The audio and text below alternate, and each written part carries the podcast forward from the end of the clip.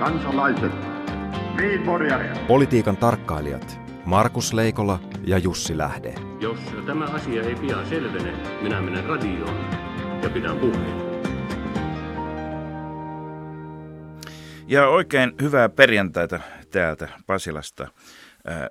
Tällä kertaa niin Leikola ja Lähde hoituu Leikolana, mutta meillä on sitäkin, sitäkin hienompi vieras tänään. Tervetuloa ministeri Jaakko Iloniemi. Kiitoksia.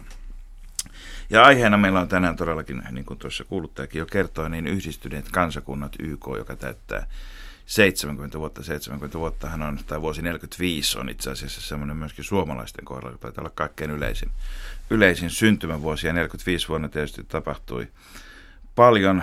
Maailma, maailma pantiin uusiksi ja uuteen järjestykseen monella tavalla. Ja, ja, ja tuota, Jaakko Iloniemi, olet seurannut hyvin läheltä monia, monia vaiheita tuota. Mitkä ovat omat muistikuvasi tuosta vuodesta neljäkymmentäviisi?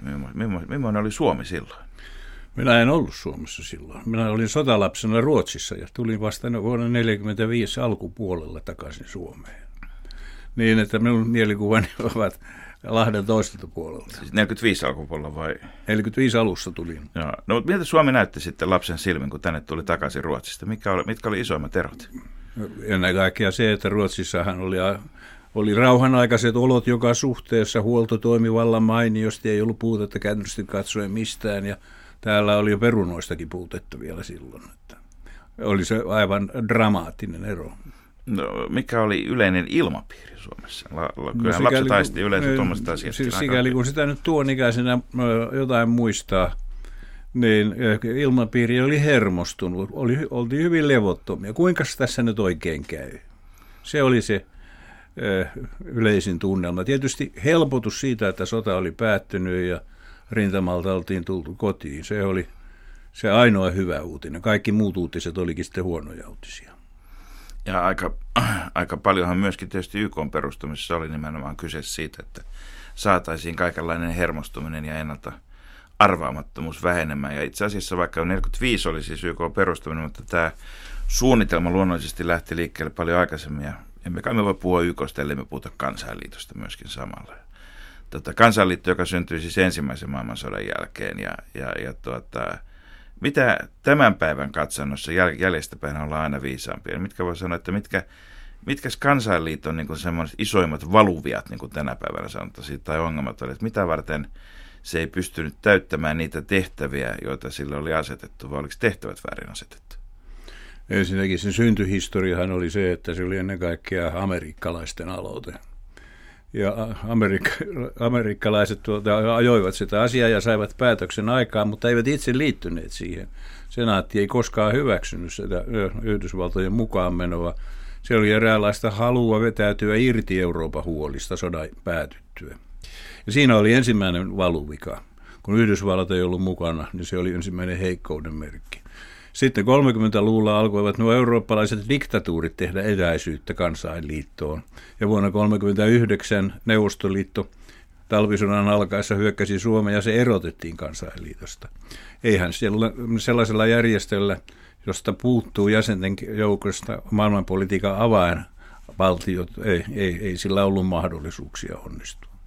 Mutta Y K:sta tuli alun alkaen hyvin voimakkaasti myöskin tämmöinen ikään kuin voittajien tai tietysti paitsi, paitsi tuota, sitten näitä siinä vaiheessa toisen maailmansodan aikana vielä tulevia voitettavia, voi sanoa, niin, niin näitä vastaan, mutta myöskin sitä varten, koska kylmä sota teki tuloaan jo toisen maailmansodan sisällä.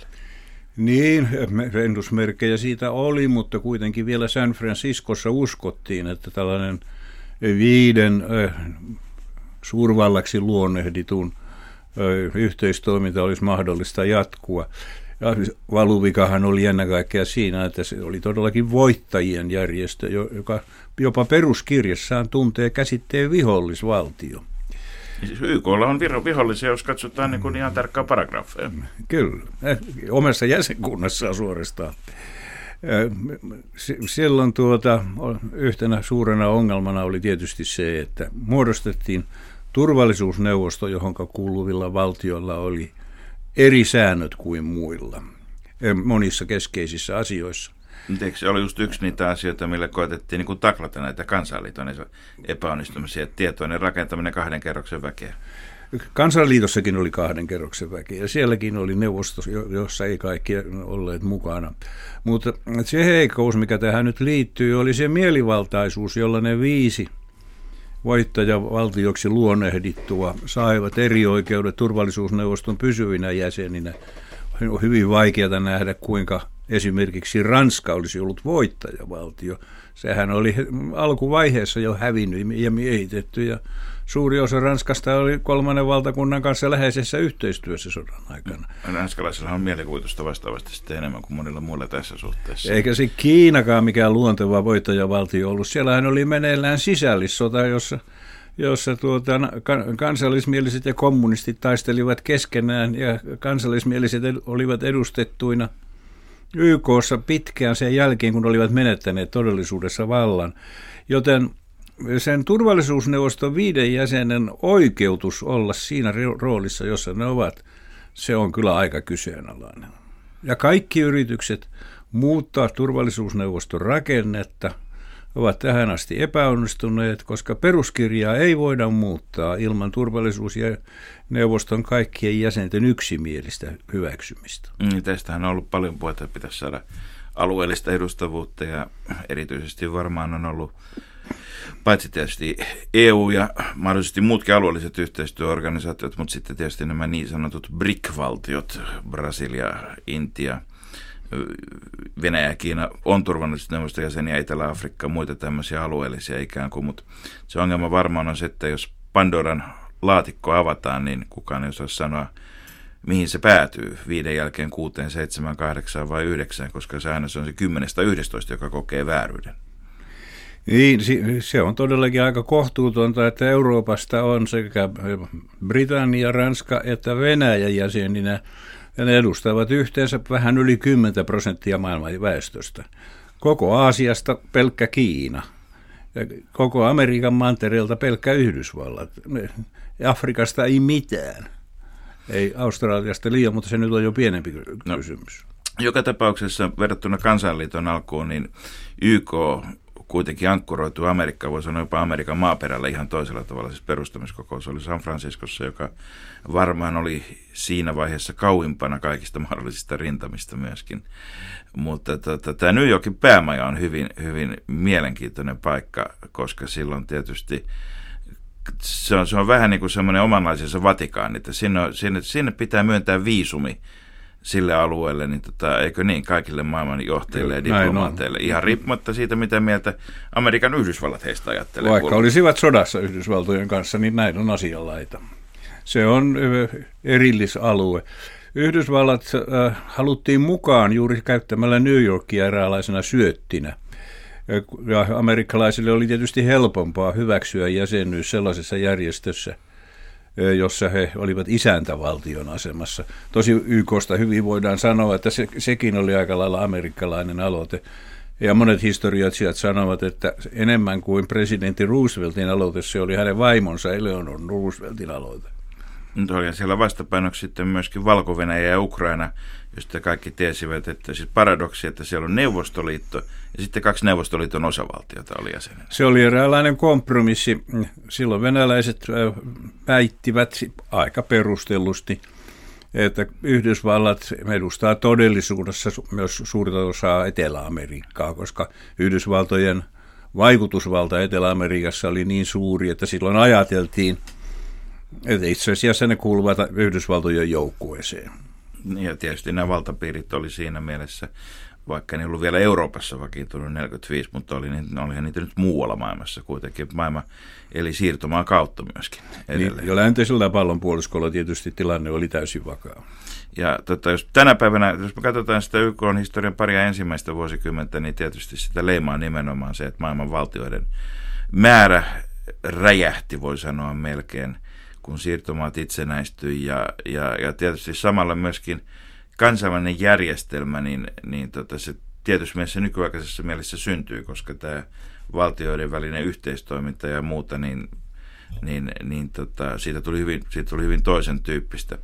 Oliko Y K:lla alusta alkaen sitten semmoinen aktiivinen rooli, kun me tänä päivänä ajatellaan, että Y K tekee, siis hirveän iso osa Y K-toiminnasta on myöskin nimenomaan tämmöistä globaalia kehityspolitiikkaa ja, ja suuntautuu niin sanottuun kolmanteen maailmaan, mutta oliko se alusta alkaen selvää, että näin tulee olemaan? Siinä mielessä kyllä, että kun sekä Ranskan että Britannian Brit- imperiumit ja myöhemmin myös Portugalin imperiumi, joka usein unohdetaan, kun ne alkoivat purkaantua, niin tuli uusia ongelmia eteen. Ja ne ongelmat tietysti liittyivät osittain niihin levottomuuksiin, joita nämä hajoavat imperiumit toivat mukanaan. Niistä kaikista järkyttävin oli tietysti Intian hajoaminen hyvin verisen sisällissodan jälkeen niin, että siitä tuli Intian ja Pakistan ja myöhemmin vielä Bangladeshkin. Se oli yksi esimerkki siitä, mutta se ei suinkaan ollut ainoa. Afrikassa oli vastaavanlaisia pienemmän mittaluokan kehityspiirteitä. Niin, mutta Intian hajoamisesta, niin siitä ei kuitenkaan tullut, se itse asiassa siitä ei tullut niin tämmöinen kylmän sodan näyttämä sitten. No ei, ei oikeastaan tullut. Tosin myöhemmin... Tavallaan se rajoittu, kylmän sota rajoittui alkuvaiheessa Eurooppaan hyvin voimakkaasti. Aika lailla, näin on, näin on asialaita kyllä. Myöhemmin sitten, kun tuota... kylmä sota saavutti kiihkeämmän vaiheen, niin silloin tietysti Neuvostoliitto pyrki läheiseen yhteistoimintaan Intian kanssa ja Yhdysvallat taas puolestaan Pakistanin kanssa. Ja viimein siihen tuli jo Kiinakin mukaan, niin että kyllä ne samat piirteet sielläkin on ollut nähtävissä, mutta vähän eri muodoissa kuin Euroopassa. No miten, miten, miten tuota, mikä käsitys suurvalloilla, jotka keskittyy tietysti paljon keskinäiseen kilpavarusteluun, mutta Stalinin kuoleman jälkeen tietysti Neuvostoliitossa myös tuli Hruštšovin suojasää ja siellä kansan elintasokin koheni oli, tuli avaruuskilpailu, monia muita tämmöisiä asioita, jotka ei suoraan niin kuin liittynyt kansainväliseen järjestelmään, vaan myöskin, myöskin tähän kaksinapaiseen maailmaan. Mutta mitä, mitä suur... Y K:n historiahan on viime kädessä, tai Y K:n mandaatti on oikeastaan juuri tasan niin iso kuin mitä suurvallat antavat sille kulloinkin, niin mutta mikä, mikä se rooli oli joskus viisikymmentäluvulla ja kuusikymmentäluvun alussa vielä? Kyllä se oli hyvin suuressa määrin eräänlainen sellainen näyttämö, jolla nämä suuret valtiot keräsivät omat joukkueensa ja kävivät siellä sitten keskenäistä kädenvääntöä. Aina kun Y K:ta moititaan siitä, että se on epäonnistunut tässä tai tuossa tai sen puolen onnistunut, niin se on todella totta, niin kuin sanoit, että kysymyksessähän on jäsenvaltioiden antamat mahdollisuudet. Ei Y K voi onnistua, jos ei sen keskeiset jäsenvaltiot sitä halua. Ja taas toisaalta paljon on kysymys myös siitä, minkälainen, minkälaisen roolin nämä suuret haluavat kulloinkin Y K:lle antaa. Ja tässäkin suhteessa on ollut suuria eroja vuosien varrella. No, jos ajatellaan, niin suomalaisille tietysti, niin vaikka me aina ajatellaan, että viisikymmentäkuusi ja Ja, ja, ja tuota, Kekkosen kausi, tai aina ajatellaan, mutta usein ajatellaan, että se on sellainen merkkipaalu, mutta jos miettii niin kuin Suomen ulkopolitiikkaa, niin kyllä viisikymmentäviisi vähintään on yhtä iso vuosi.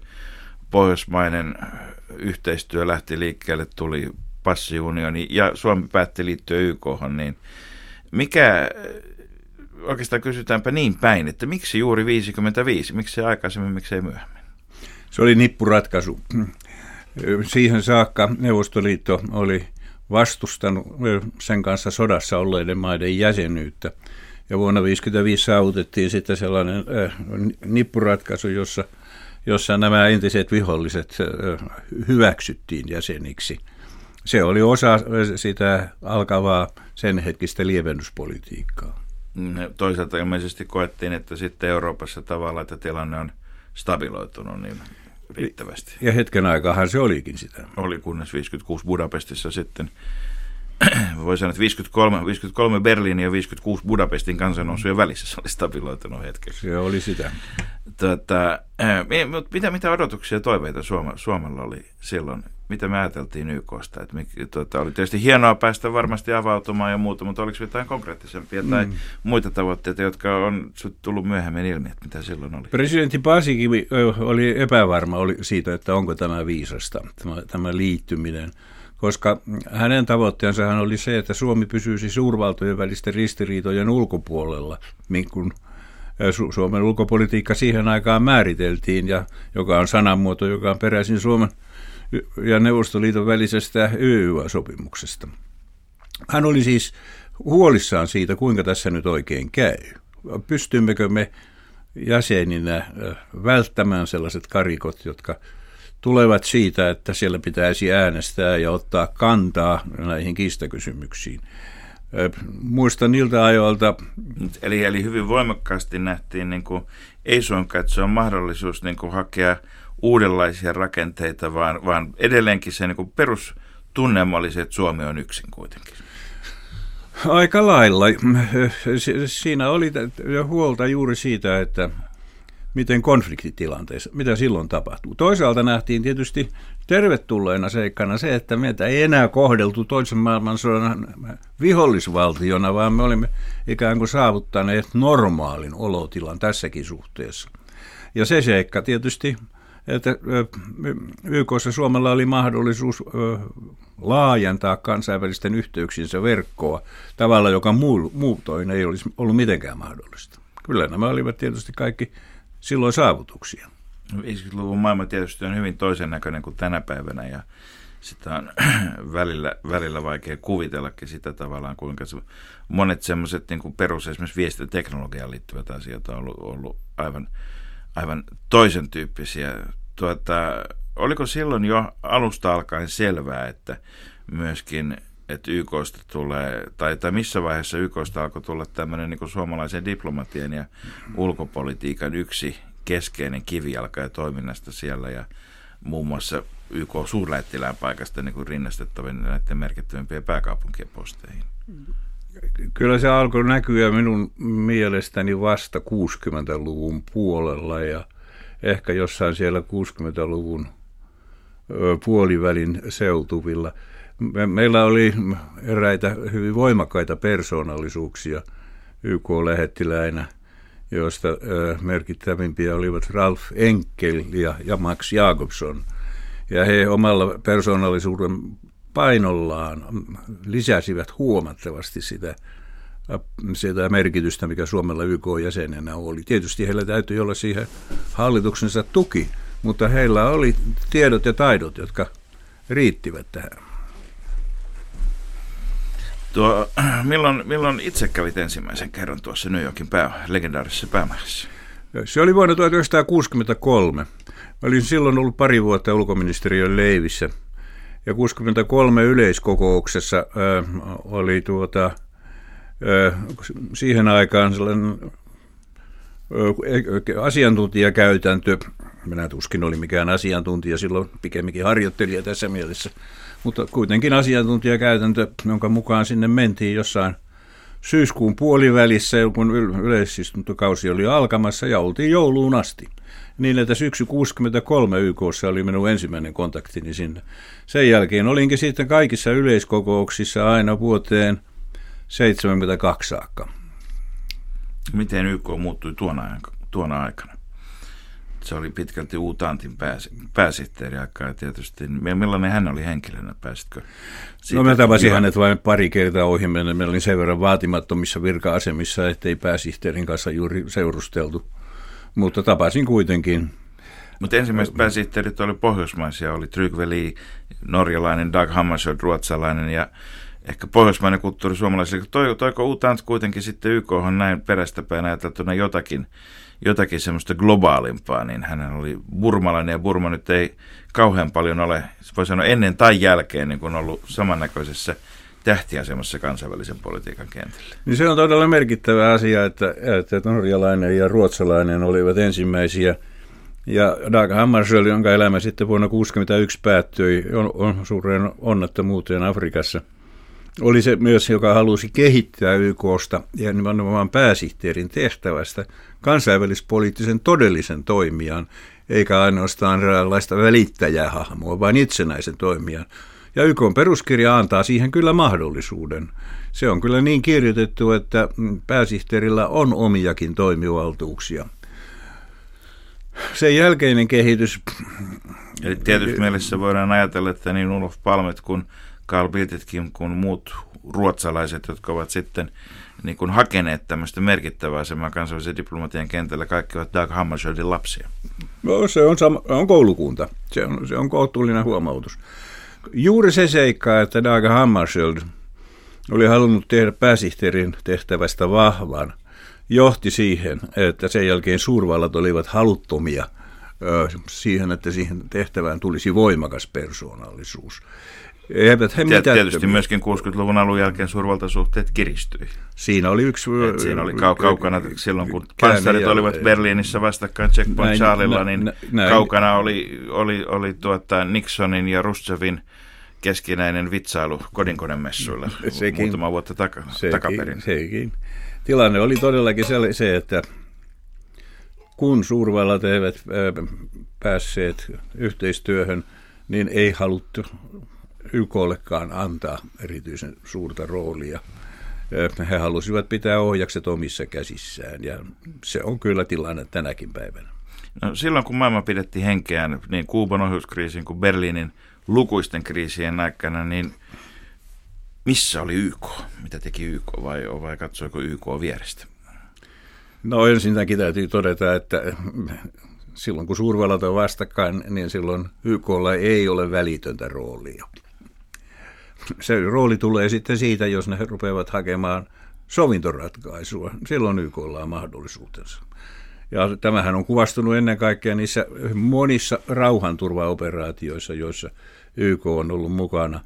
Sotaa ei, tai taisteluja ei ole kyetty estämään, mutta rauhan aikaansaamisen edellytyksiä on kyetty kyllä luomaan. Mutta varmasti kuitenkin, kun se on, on tuo Manhattanin päämaja, niin on, on paikka, jossa, jossa sitten ensinnäkin siellä on jatkuvasti paljon diplomaatteja ja sitten siellä yleiskokous tota, näiden istuntojen aikana käy valtionpäämiehen, niin siellä käydään myös paljon käytäväkeskustelua. Onko, onko, onko Y K myöskin ikään kuin semmoinen puite tai paikka, missä luodaan sitten tällä vähemmän julkisella diplomatialla tunnustellaan, rakennellaan niitä yhteyksiä, jotka edeltävät tyypillisesti sitten näkyvämpiä rauhanpyrkimyksiä?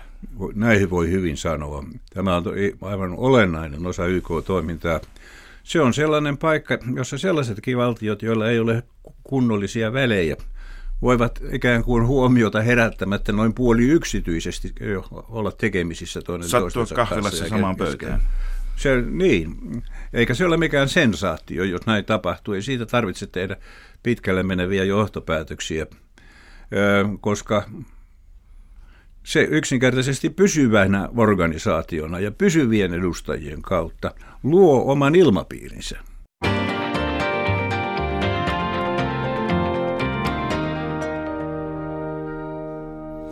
Ja Leikola ja Lähde-ohjelmassa tänään Leikola ja sitten vieraana ministeri Jaakko Iloniemi, jonka kanssa keskustelemme seitsemänkymmenvuotiaasta Y K:sta ja sen historiasta ja, ja tuota, mitä tulee tähän seitsemänkymmentä, niin se seitsemänkymmentäluvun alku taisi olla omalla laillaan sitä Suomen tähtiaikaa, kun meillä oltiin varmoja siitä, että, että tuota, Suomi saa Y K:n pääsihteerin paikan ja Max Jakobson oli se ehdokas.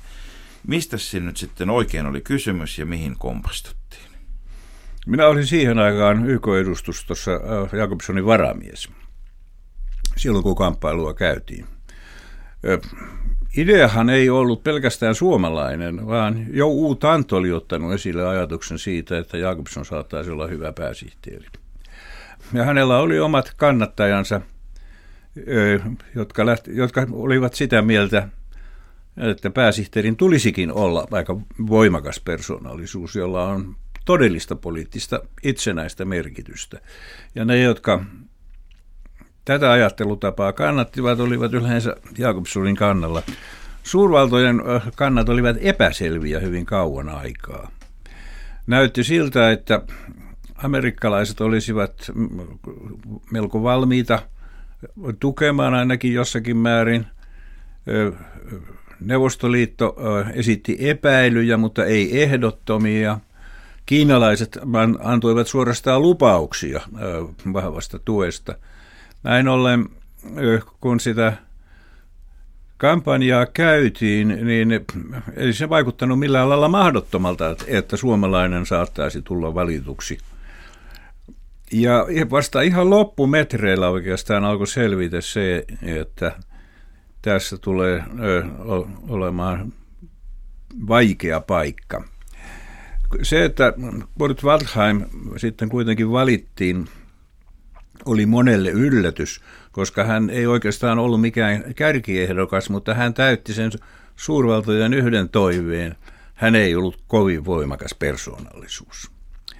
Mä olen kerran kysynyt myöhemmin Henry Kissingeriltä, että mikä ratkaisi Yhdysvaltojen kannan, kun se meni kannattamaan Waldheimia, vaikka Yhdysvaltojen täytyi tietää, että Waldheimin menneisyydessä on aika mustia lehtiä. Hän pyyhkäsi koko kysymyksen syrjään ja sanoi, että se ei kuulunut Valkoisen talon käsittelemiin asioihin.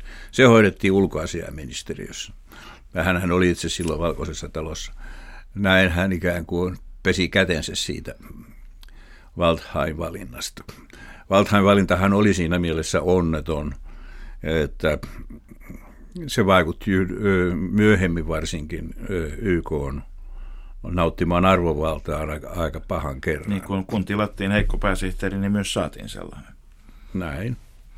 Tota, mutta jos katsotaan niin kuin Suomen näkökulmasta, niin, niin voi myös ajatella varmaan niin, että kun Kekkosen ensimmäinen presidenttikausi oli aikamoista kamppailua ylipäätään niin kuin Suomen liikkumatilasta suhteessa Neuvostoliittoon, ja toinen oli vakiintumista, mutta sitten tämä kolmas kuusikymmentäkahdeksan alkanut kausi, jolloin hänellä oli myöskin myöskin sitten tuota, alkoi myöskin olla nämä ääniprosentit Suomessa niin aika suvereeneja, ja tietysti, tietysti niin kuin maailman poliittinen tilanne oli sillä lailla muuttunut, että neuvosto oli siirtymässä pysähtyneisyyden kautta, ja Brezhnevin doktriini pantiin täytäntöön Tšekkoslovakiassa kuusikymmentäkahdeksan, ja, ja tota, varmasti Suomessa mietittiin jälleen liikkumatilaa ja muuta, mutta että nämä tämmöiset ikään kuin ajatukset, että Suomi voisi olla tämmöinen tämmöinen kansainvälispoliittisesti sitten kokoaan merkittävästi suurempi, niin, niin, niin tuota, mistä, mistä nämä, millä porukalla ja mistä nämä ajatukset lähtevät liikkeelle, jonka sitten ehkä ensimmäisenä niin ulos tulevana ilmentymänä voi ajatella myöskin tätä kampanjaa Jakobsonin pääsihteeryyden puolesta. Se oli aika merkillinen asetelma. Se oli itse asiassa ulkoasiaministeriön johtavien virkamiehien ja Kekkosen yhteispeliä, jossa maan hallitus oli sivuroolissa. Ja ulkoasiainministeriön johtavia virkamiestä joukossa oli lujatahtoisia, taitavia persoonallisuuksia, joita kohtaan Kekkonen tunsi arvonantoa. Koska sehän edellyttää niin kuin kykyä nähdä, että mikä olisi mahdollista. Että Ilman... Vähän niin kuin jääkiekossa, että tuossa on aukko, josta pääsee murtautumaan läpi. Kyllä. Ja Kekkosella oli oma kunnianhimonsa siinä, että hän oli eräänlainen sillanrakentaja. Ja hänellä oli joukkue käytettävissä, joka kykeni rakentamaan siltaa. Tämä ei tietenkään sopinut Neuvostoliitolle, joka ei tarvinnut tällaista sillanrakentajaa, vaan halusi hoitaa itse sellaiset asiat. Ja näin ollen se aiheutti jatkuvasti jännitystä Suomen ja Neuvostoliiton välisissä suhteissa, mutta ei niin suurta jännitystä, että Kekkonen olisi ikään kuin perunut kannatuksensa sille, mikä oli aika lailla virkamieslähtöistä politiikkaa. Mutta sitten tietysti kun kävi niin kuin kävi tuossa Jakobsonin valintatapauksessa, niin Kekkonen irtisanoutui tästä ja puhui siitä, että te pojat pelasitte liian kovaa. No se on tietysti valtionpäämiehen oikeus. Eihän hänen pidä... Aika tyypillistä Kekkosta myöskin. Niin. Ei, ei, ei valtionpäämiehen pidä ruveta kantamaan epäonnistumisia. Hänen pitää valmistautua seuraavaan onnistumiseen, eikä tehdä katumusharjoituksia. Se, se ymmärrettiin kyllä ulkoministeriössä aivan hyvin, että, että näinhän se oli. Onko juuri tältä ajalta peräisin myöskin tämä ajatus siitä, että, joka tietysti nyt en sitten taas valtiosääntömuutostakin kautta voi sanoa, että siirtynyt historiaan, mutta joka siinä kuitenkin muutama vuosikymmenen ajan oli, että ikään kuin ulkoministeriö on presidentin erityinen ministeriö. No siihen oli kyllä perusteluja siihen aikaan. Yksi perustelu oli se, että oli presidentti, joka oli voimakas ja jolla oli ulkopolitiikka keskeisenä toimialueenaan ihan perustuslainkin pohjalta. Ja toinen seikka oli se, että hallitukset keskittyivät mieluummin sisäpolitiikkaan, eivätkä oikeastaan halunneet mennä näin aralle alueelle, jossa ei kuitenkaan ollut ääniä saatavissa.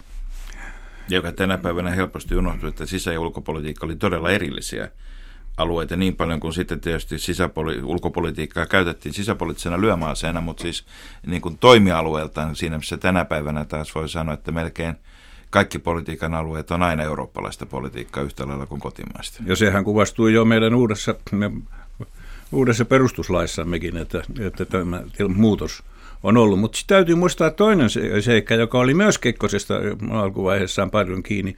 Samoihin aikoihin, kun nämä Y K-operaatiot olivat valmisteilla, meillä ruvettiin valmistelemaan sitä, mistä tuli Euroopan turvallisuus- ja yhteistyökokous. Et ensin SALT-neuvottelut tämmöisenä ensimmäisenä läpimurtona ikään kuin sillan rakentamisen puolella, sitten tietysti Etyk, joka nyt jotain voi varmaan sanoa perustellusti nimittäin, niin Kekkosen ikään kuin elämäntyön huipentumaksi. No se oli se onnistunut operaatio. Se, se joka vietiin ilman vahinkoa satamaan saakka. Siinä minä olin alusta saakka mukana. Ja kun sitä ajattelee, niin tietysti täytyy muistaa, että meillä oli monta rautaa tulessa yhtä aikaa. Ja vielä samoihin aikoihin siihen liittyi sellainenkin vaikea kysymys kuin mitä tehdä sille, että Saksa oli jakautunut ja kysymys ö, Saksan liittotasavallan eli Länsi-Saksan suhteista Itä-Saksaan ja sitä kautta Neuvostoliittoon oli ajankohtainen asia. Ja meitähän painostettiin ankarasti tunnustamaan Saksan demokraattinen tasavalta, ja me taas pidimme erittäin tärkeänä sitä, että me emme pilaa suhteitamme Länsi-Saksaan ja sitä kautta oikeastaan Länsiliittoon. Ja joka se, se oli kovaa kädenvääntöä. Se oli isoimpia vientimaita myöskin jo, jo näin, silloin. Näin. Se oli kovaa kädenvääntöä. Mutta siinä tietysti niin kuin varmaan osaltaan se, että mikä synnytti tämmöisen kysynnän tai mahdollisuuden tämmöiselle eurooppalaiselle foorumille. Tietysti Y K:ssa ensinnäkin, niin nämä, siellä Kiina ehti juuri vaihtua seitsemänkymmentäluvun alussa silloin, joka tietysti oli sitten Yhdysvaltain ping-pong-diplomatian tulosta, että Taiwanin, Taiwan menetti Kiina-edustuksen paikan ja Kiinan kansantasavalta sai sen. sai se ennen kaikkea turvallisuusneuvostopaikan tietysti, niin, niin, niin, tota, mutta Saksa pysyy edelleenkin, molemmat Saksat ulkopuolella, ja, ja samaan aikaan Y K, Y K keskittyy hyvin paljon globaaleihin kysymyksiin. Tietysti jäsen, jäsenkunnan painopiste oli muualla kuin Euroopassa, jolloin ajatus Euroopan ongelmat eivät juuri olleet Y K:n. Se johtui osittain siitä, että Euroopassa alkoi syntyä omia järjestelyjänsä, jotka olivat eurooppalaisten keskinäisiä. Ja näin ne ikään kuin täyttivät sellaisen osa-alueen, joka muutoin olisi aika luontevasti voinut olla Y K:nkin aluetta. Ja tietysti se, että jäsenkunnan enemmistö edusti nyt kolmatta maailmaa, kun sekä Afrikan että Aasian uudet itsenäiset tasavallat rupesivat vähitellen saavuttamaan suurempaa ja suurempaa vaikutusvaltaa järjestössä. Tosin yleiskokoushan ei päätä oikeastaan mistään, se esittää vain suosituksia, mutta se ei ole suinkaan ainoa Y K-foorum, jossa näillä valtioilla on mahdollisuus saada äänensä kuuluville. Jotkut kiistat kuitenkin tulivat enemmän kuin toiset semmoisiksi, jossa selvästi Y K:ta käytettiin ja Y K vedottiin samaan aikaan, kun siellä oli itämielisiä, länsimielisiä ja sitten tietysti vielä Suomessa vähemmälle huomioon jäänyt iso sitoutumattomien maiden liike myöskin. myöskin. Ja, ja tietysti Lähi-idän kriisi on semmoinen, missä voi sanoa, että Y K:ta on varmaan käytetty kaikkiin mahdollisiin tarkoituksiin, niin hyvässä kuin pahassa. Milloin on tehty mitäkin päätöslauselmia vedottu, ja sitten tietysti rauhanturvatyöstä puhutaan hetken päästä enemmän. Tuota...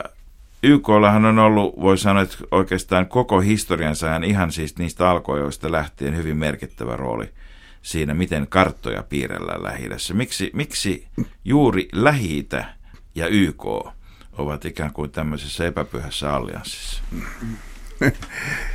Historiahan on se, että ottomaaninen imperiumi käsitti sen alueen, mitä me kutsumme nykyisin Lähi-idäksi. Ja siellä ei oikeastaan ollut kansallisvaltioita sillä alueella, eikä oikein aineksiakaan kansallisvaltiolle oikeastaan. Ja sitten kun ensimmäisen maailmansodan päättyessä ottaman imperiumi, eli, eli nykykielellä Turkki, Turkin valtakunta hajosi. Ja ennen kaikkea Britannia ja Ranska jakoivat saaliin, tosin silloin kansainliiton muodollisella siunauksella. Niin silloin piirrettiin kartalle valtioita varsin mielivaltaisesti. Siinä ei otettu juurikaan huomioon sen enempää sitä oli, oli valtiossa shioja vai muslimeja tai kristittyjä, niin kuin eräissä valtioissa on ollut merkittävä määrä, vaan rajat olivat aika lailla sattumanvaraisia. Josta nautitaan tänäkin päivänä sitten, niin ja vahvasti ironisesti sanottuna. No, näin, näin todella on asia. Ja se on ollut tietysti eräs näiden myöhempien kiistojen ää, asia. Mitään ei kiinnitetty myöskään huomiota siihen seikkaan, että luonnonvarat jakautuivat hyvin sattumanvaraisesti niin, että tuli huippurikkaita öljyvarojensa ansiosta ja toisia taas, jotka olivat suurin piirtein pelkkää erämaata. Niin, että se oli onneton vaihe, jolloin karttaa piirrettiin. Ja... Mutta ajatus siitä, että kartan piirtäminen on nimenomaan niin kuin tämmöisen kansainvälisen järjestön puitteissa tehtävä, eikä vaan pelkästään niin kuin suurvallat keskenään, se oli kuitenkin aika uusi ajatus. No se, siinä Kansainliitto oli kyllä enemmänkin minun mielestäni piirustuspöytä kuin piirtäjä. Sillä ei ollut järjestönä kovinkaan suurta merkitystä. Kyllä se oli aika lailla Britannia ja Ranskan voimalla tehtyä puuhaa. No mikä, mitä, nyt, nyt jos katsotaan nyt tätä koko tätä pitkää perspektiiviä, Jaakko Iloniemi, niin mitä näkisit, että mitä Y K on sitten pystynyt Lähi-idässä saamaan aikaan? Suomessa me kauhistelemme pakolaismääriä tällä hetkellä, mutta, mutta varmasti aina voi sanoa, että tilanne voisi olla huonompikin, vai voisiko se olla? Tilanne voi aina olla huonompi. Se ei ole olemassa niin huonoa tilannetta, että se voisi olla vielä huonompi. Tottahan se on, että kovin paljon aikaan ei ole saatu. Ja se, mikä on saatu, on lähinnä saatu kyllä rauhanturvajärjestelyillä, joilla on aika ajoin pystytty pysäyttämään epäedullinen kehitys ja vakiinnuttamaan se joskus aikaa.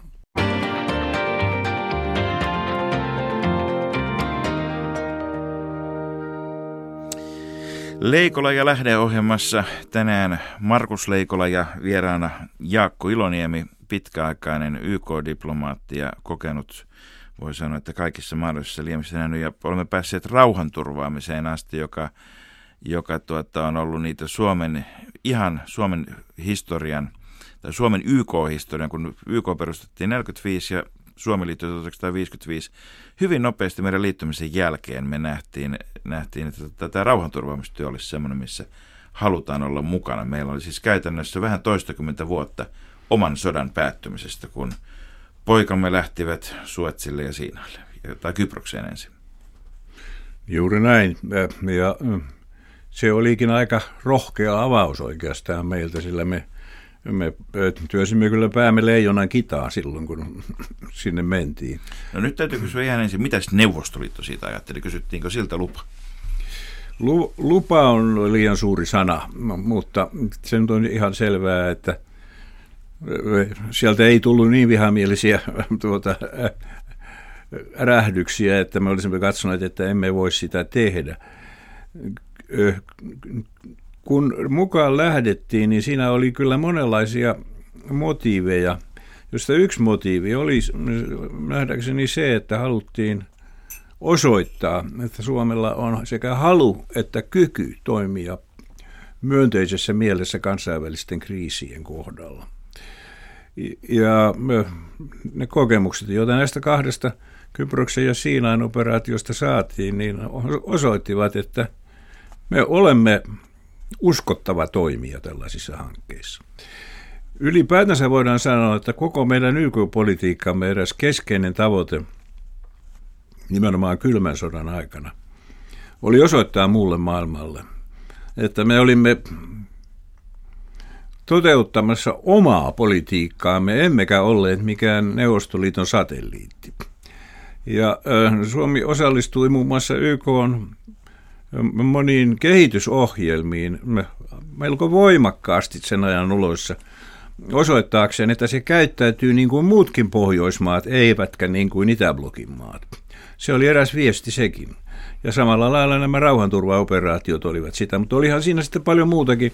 Sekin seikka oli merkittävä, että haluttiin kouluttaa suomalaisia johtajia ja upseereita ja miksei joukkojakin yhteistoimintaan nimenomaan läntisten ö, maiden kanssa.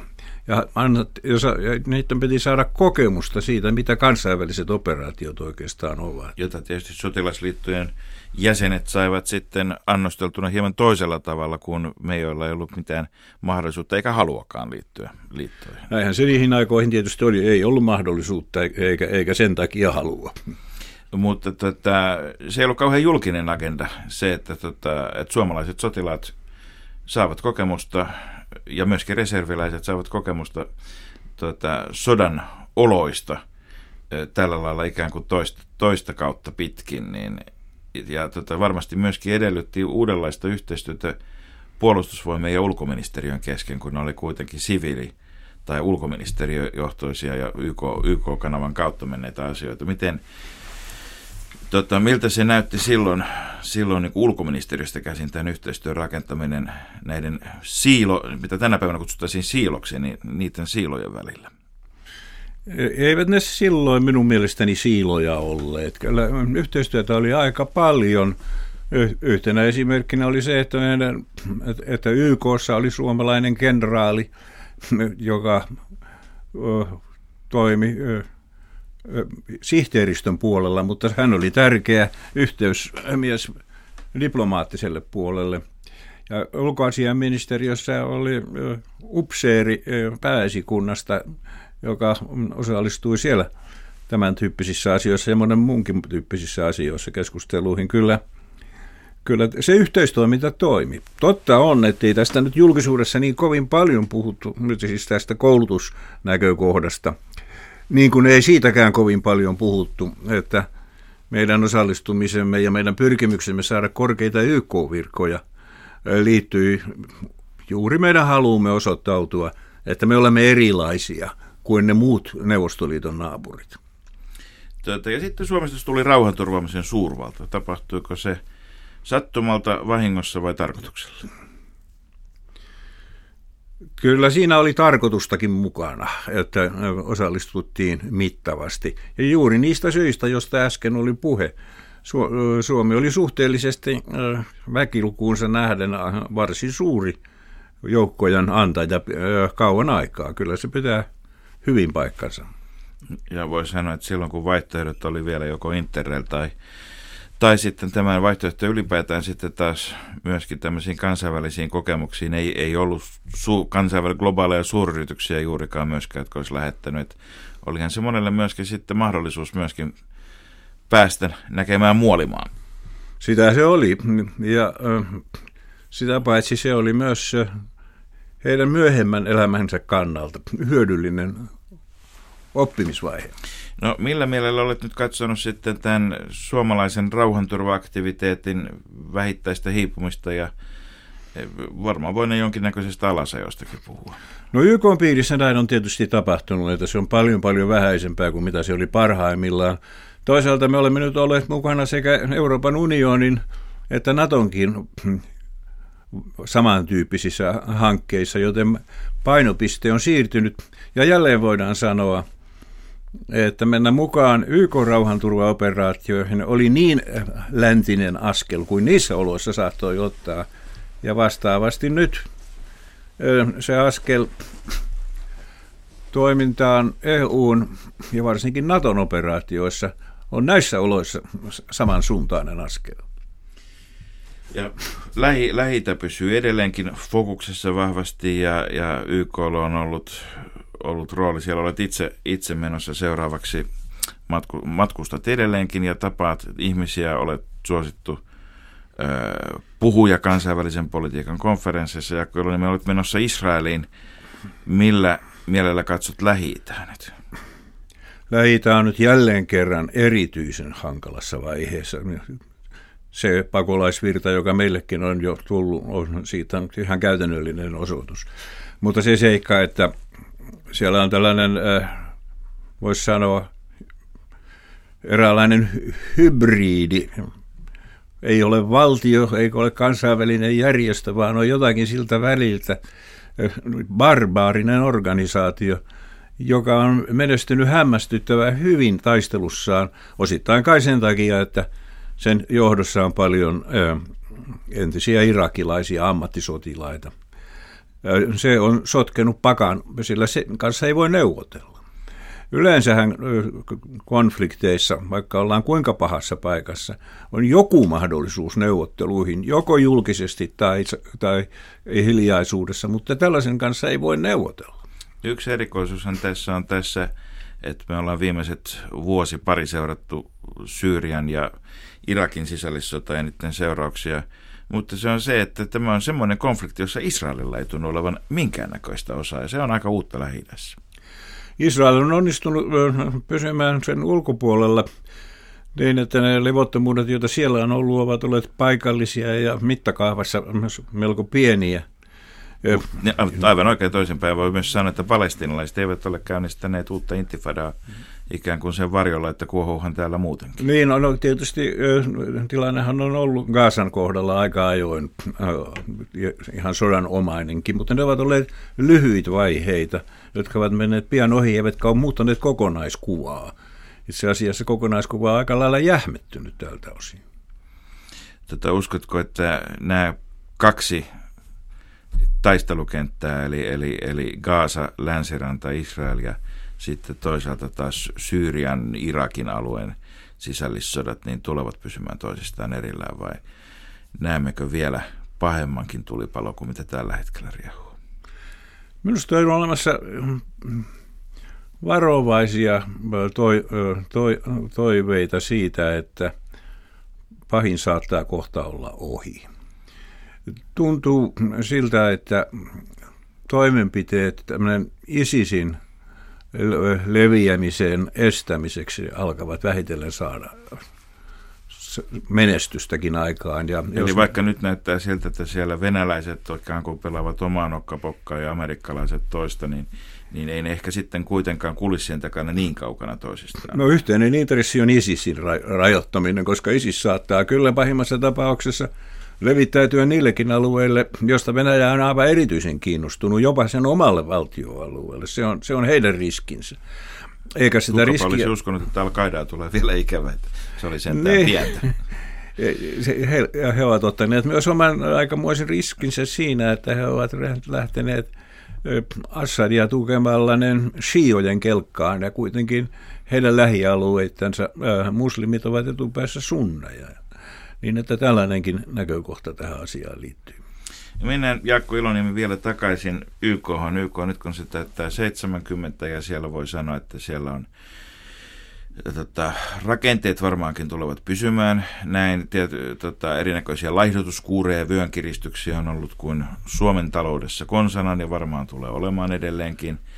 Tota, toiset erityisjärjestöt ovat tehokkaampia niin kuin toiset, kuin toiset niin näin on myöskin aina ollut, että niissä on ollut eroja.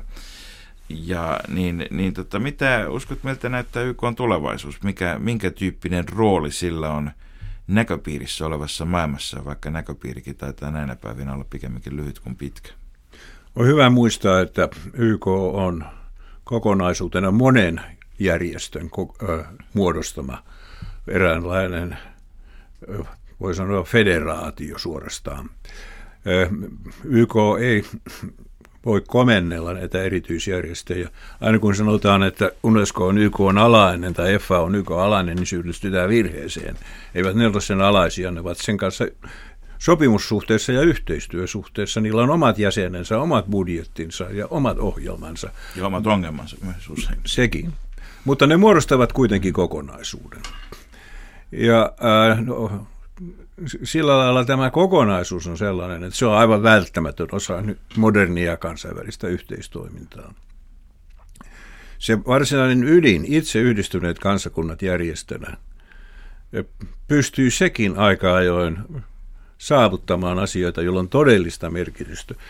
Paras tuore esimerkki on tämä Millennium-ohjelma, jonka eräs keskeinen tavoite oli köyhyyden puolittaminen maailmassa, ja siinä päästiin aika pitkälle.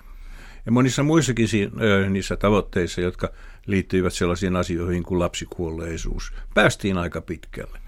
Tietenkään Y K ei ole tehnyt kaikkea tätä työtä, mutta se on koordinoinut ja aikaansaanut sen ohjelman.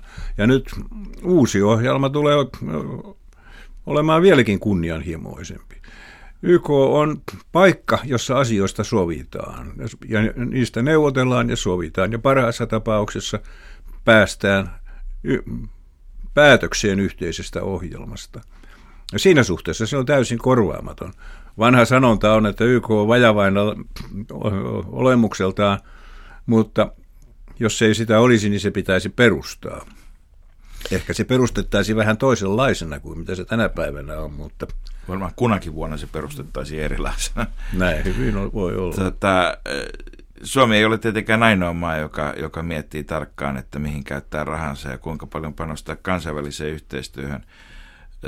U S A on perinteisesti, joka on ollut Y K:n isoin rahoittaja, on ollut, ollut ja käyttänyt myöskin sitten tämmöisiä milloin mitäkin poliittisia motiiveja, joko närkästyen tai innostaen tai kiinnostuen tai painostaen tai, tai tota, muulla tavoin, mutta, mutta tota, onko tässä tämmöinen riski, että nyt kun näissä köyhyyden poistumisessa ja lapsikuolleisuuden vähentämisessä on oikeasti onnistuttu, mutta ne on tyypillisesti sen kaltaisia hitaasti eteneviä ilmiömäisiä asioita, jotka hajaantuu niin kuin laajalle, laajalle maantieteelliselle ja geopoliittiselle alueelle niin, että niistä ei ole yksittäisiksi uutisiksi kauhean isoilla otsikoilla. Mutta onko tässä tämä riski, että juuri kun ollaan onnistumassa, niin sitten tota, lopetetaan rahoitus ja päädytään kehitykseen, joka pyörä kääntyy taaksepäin? Aika epätodennäköistä nähdäkseni. Sellaisia tilapäisiä, lyhytaikaisia vastoinkäymisiähän on ollut useita ja eräät jäsenvaltiot, Yhdysvallat mukana, ovat kieltäytyneet oikeastaan perussäännön vastaisesti rahoittamasta eräitä hankkeita. Ja taas toisaalta sitten rahoittaneet runsaskätisestikin mieluisempiaankin. Ja tässä suhteessa ei oikein ole hyvää järjestökuria, niin voitaisiin yksinkertaisesti sanoa. En ole huolissani siitä, että tämä yhteistoiminnan muoto loppuisi. Siihen on paitsi näitä käytännöllisiä syitä, joista äsken oli puhe, siinä on ennen kaikkea se poliittinen syy. Että tällainen, voi sanoa, kansainvälisen politiikan pörssi on välttämättömyys. Sitä tarvitaan, sillä, sillä ei ole kilpailijaa, ei ole vaihtoehtoa sille, missä Euroopan poliittiset johtajat voisivat ei ainoastaan tavata toinen toisiaan ja keskustella, vaan myös sopia aika ajoin, joko kaiken kattavista ohjelmista, jossa kaikki ovat mukana, tai osa-alueita. Y K on myös ö, osa-alueilla toimiva. Sillä on omat sekä taloudelliset että sosiaaliset ohjelmansa ja järjestön, järjestön tuota, osastonsa eri mantereilla. Ja aivan lopuksi ministeri Jaakko Iloniemi, kun itse aloitit kuusikymmentä, vuonna tuhatyhdeksänsataakuusikymmentäkolme, niin tota, YKssa, YKssa nuorena, nuorena tuota, virkamiehenä, niin, ja sitten tässä on käynyt ilmi, että Y K:n toimintakyky riippuu paitsi suurvaltojen sillä antamasta pelitilasta, mutta myöskin vahvoista ja kyvykkäistä persoonallisuuksista. Mitä haluaisit sanoa opintojensa päättövaiheessa oleville nuorille valtiotieteilijöille, juristeille, humanisteille, luonnontieteilijöille? Miksi hakeutua Y K-tehtäviin? Työ on mielenkiintoista. Siinä oppii uusia asioita, joilla on arvonsa siinäkin vaiheessa, jossa joskus halutaan palata kotimaahan ja täällä toimimaan. Oppii ennen kaikkea kansainvälisessä yhteisössä toimimisen kulttuuria. Ja se on ollut meillä suhteellisen heikko, koska me olemme tulleet myöhään mukaan vilkkaaseen kansainväliseen toimintaan. Me, meillä on omassa sisäisessä hallinnossamme tarvetta sellaiseen asiantuntemukseen, ja meillä on talouselämässämme suuri tarve sellaiseen no, ymmärrykseen. Ehkä enemmän kuin tietoja, se lisää ymmärrystä, ja sitä me kaikki tarvitsemme. Paljon kiitoksia Jaakko Iloniemi ja kuulijoillemme oikein hyvää viikonloppua.